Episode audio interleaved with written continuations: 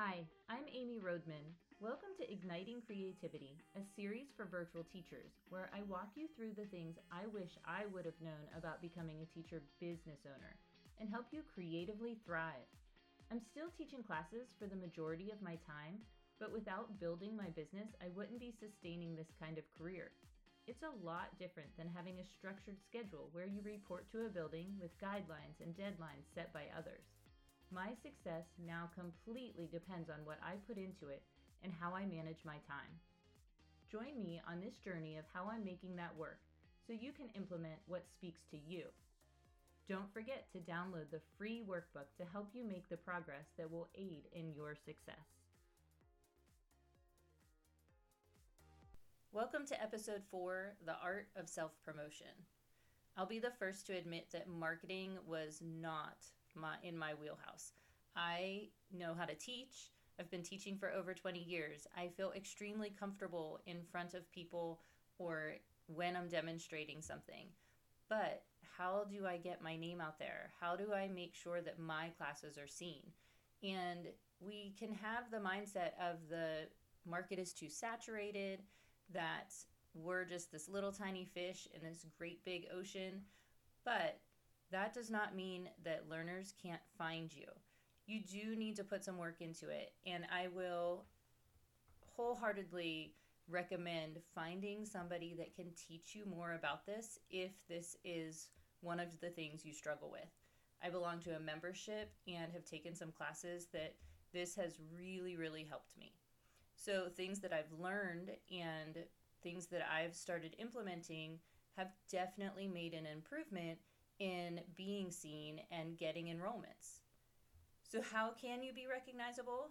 Number one, make sure that you have very clear photographs. Things are distraction free. You don't have a busy background. And if you're working on your profile picture, smile, look friendly. Make sure if you have a quirky personality that that shows.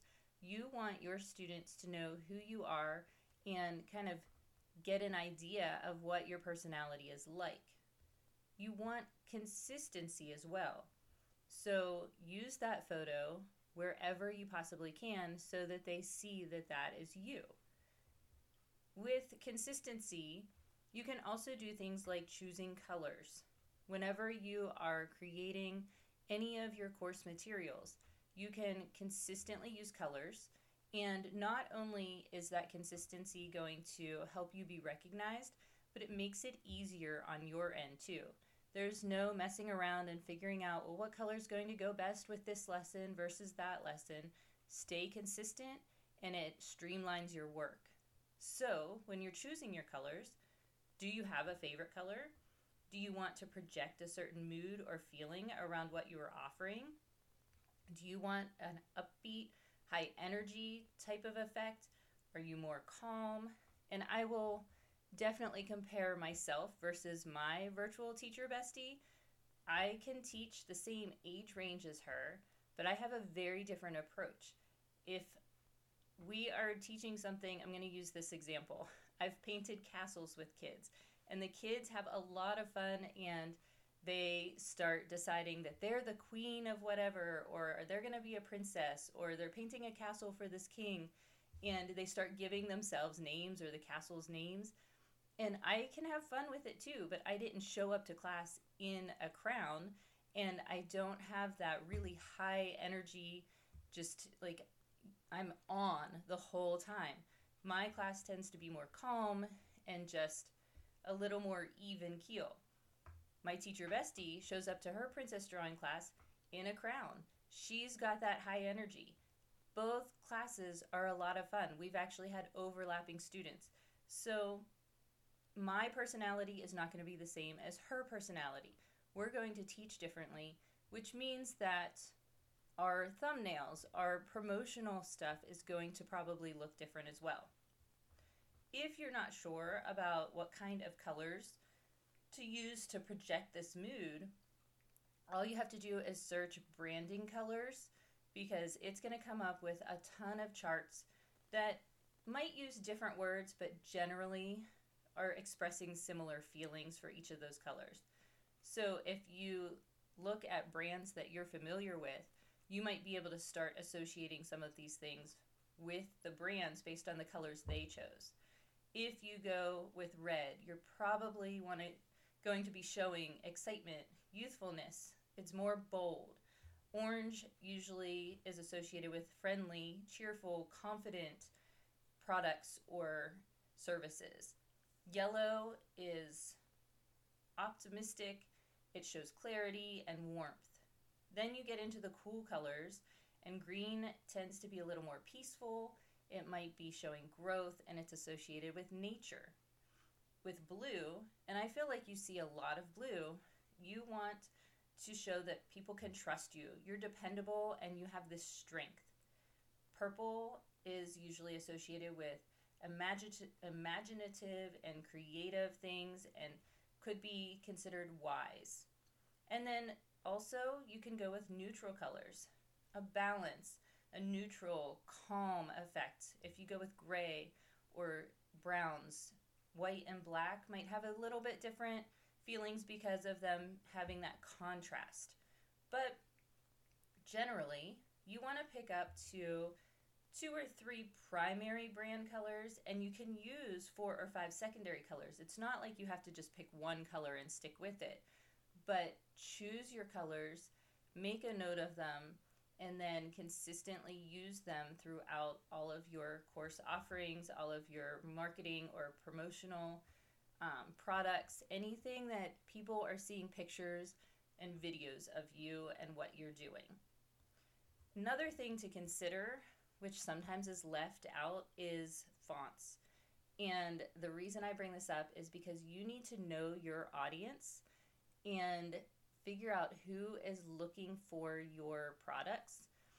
So, if you are targeting a younger market, watch what type of fonts you use because they still need to be very clear and easy to read. And the example that I'm going to use is uh, something I still like can't wrap my brain around. I can't believe that this happened, and I can't believe somebody at the top didn't say something and make it change. So, the school that I used to work for built a new building. And when they built this building, it became a K through 8 building. It was connected, you know, two wings connected in the middle by the offices and the cafeteria and the library and above the doors, they labeled all of the classrooms and, well, not classrooms, but like the main gathering areas and all of the things that most schools would label so that you knew where you were heading. So, right there, when you're walking into the office, there's a giant vinyl sticker above the door that says office. It's a K through 8 building. Even on the elementary side, it's in cursive. These students don't know how to read that yet. They barely teach cursive in that school anymore. What were they thinking? It was all through the school. Cafeteria, that's a really long word. In cursive. It just still blows my mind that they didn't consider the audience. Whoever designed it should have known better. The administrators should have made them change it. But I don't know how many years later now, seven years later, it's still in cursive. So let's go into some of the photography and things that really make your classes stand out. Not necessarily just photography, but the thumbnails. When a class is posted, that's what is going to catch their attention. They're going to see or be able to judge what this class is about based on the visual that is presented. And when we say don't judge a book by its cover, you know darn well that that is happening. So you want your class to stand out. You also need to make sure that you're choosing visuals that are not copyrighted, and that can be hard sometimes. So I do have a tip for that. But before we do that, let's just talk about consistency. Like I said, you want to streamline your process. So create a template of how you can develop these to save time. What can each of them look like? Are they going to have a border? Are they going to have a background? Are you going to put a photo in it or a drawing? Is it going to be including words? Some places discourage that for advertising purposes, but sometimes I think it's necessary. Do you want your photo on each one so that whenever your class pops up, people know right away that it's you? And it seemed kind of cheesy to me at first, but honestly, I started doing it because now whenever I look through the courses, I'm able to spot certain ones right away. And it's like, oh, okay, my child's going to love that class because they took a class with them before. And you don't have to read through everything to find it. It it's the visual that catches your eye first. So, in respect to the copyrights, a lot of people use Canva. I highly recommend it. It was a program that I kind of fought off for a long time because I knew that I could do all of these things for free with Google. And they do have a free version of Canva, but in my opinion, now that I've been focusing more on marketing things and doing things with social media, Canva has been great. I'm able to post things and schedule things, and they have all the right sizes. That was the thing that always confused me about how to resize everything so it fit perfectly. And now I can just automatically go into a template, even if I start with a blank one, it's the right size and format. So if you have paid for the Canva Pro, you don't have to worry about those copyright issues because you are allowed to use those for your thumbnails. If you are just Googling a different subject, you know, whatever subject it is for your class, and you just randomly pick an image off of the top image page, most likely you're picking something that has been copyrighted. So that is a huge no no. And you need to go to the toolbar that is across the top, and at the right, there's a category that says tools. Click on tools and then drop down to usage rights. Then you can pick for commercial usage because you want to make sure that you're doing things right and nobody comes back and says you're using this photo illegally. Going past the thumbnails, something that is often debatable are videos, adding videos to your class descriptions so that whenever students are looking at what they're wanting to choose, they can get an idea about what the class is going to be about, who you are, what your personality is like at the minimum, have an introduction video on your profile. At least if they want to take the time and make the effort to click past your class and onto that to really get an idea of what you're like, you have a video there. But I do think that it is useful to use videos for individual classes as well. And for my ongoing classes, because they're similar enough, but there's different age groups or different materials, I made a pretty general one so I could reuse it. I didn't want to take the time, and this is, I guess, pure laziness on my part, or just I was trying to save time, at, and I might update it myself later. But for now, this is what worked. I was able to make a pretty general video for those ongoing classes so that of the nine classes, I was able to plug that same video in, both for learners and for parents. Now you can take the time to make separate ones, but if I were making separate ones, that would have been 18 separate videos. So down the road, it's possible that I'll do that, but for now, those worked. And the reason they've worked, and I know they have, is because I've had parents and students tell me they chose my class because they were able to see what my personality was like. That's important. And that's going to be discussed in episode six, where we talk about building relationships with families. So, to recap, make sure you're choosing colors that you can just go to very quickly. It's not like you have to make tons of decisions. Update that profile picture if you need to and use it. Use it in multiple places. Plug it into your thumbnails. Create those consistent course listing photos. Include a background, a photo, or a collage, your title, your profile picture, whatever you want to include, but create a template to do it so that each of your classes looks similar enough that people are recognizing that they're you and that it's you teaching them.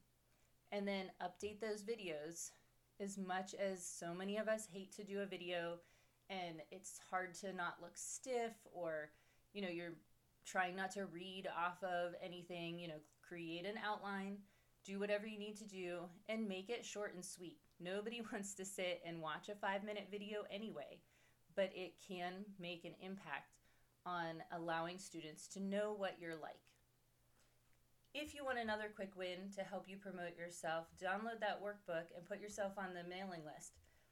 You I have another tip, something that I've done before. It has worked and it's something that I like especially because it's visual. And again, people like quick visual things. They don't take the time to read stuff, I've noticed. And then check out show notes for upcoming community building coaching calls on each of the topics that I'm talking about throughout this podcast series. I highly recommend you seeking help in the areas that you don't feel as comfortable in. That's why I decided to join that membership. That's why I have invested time and a little bit of money into learning about these things because it has paid itself. You know, I have paid myself back by doing that. And I know sometimes it seems hard to do, especially if you're struggling with those enrollments or it's a slow time. But I have also found that during the slow times, that's whenever I'm able to plug in some professional development so that when it does start picking up, I don't have to spend the time spinning my wheels to get things going. This has really been a beneficial thing for me to do during those slow times. I know virtual teaching can be lonely. We're sitting behind a screen in our own home with no other coworkers. I left a really good support system of coworkers who I'm still in contact with on a regular basis, but I miss that community of seeing them in person and bouncing ideas off of each other. I guess what I should say is I miss seeing them, but I don't miss leaving my house. I do love my commute now. But what I'm trying to build here is a bit of community, collaboration over competition every step of the way. There's six episodes in this series, and hopefully, one or all of the topics resonate with you in some way to help you build your business. Don't forget about the workbook that can be downloaded in the show notes, and you can find me at amyroadman.com or at amy.roadman.art on Instagram and Facebook. Thanks for listening.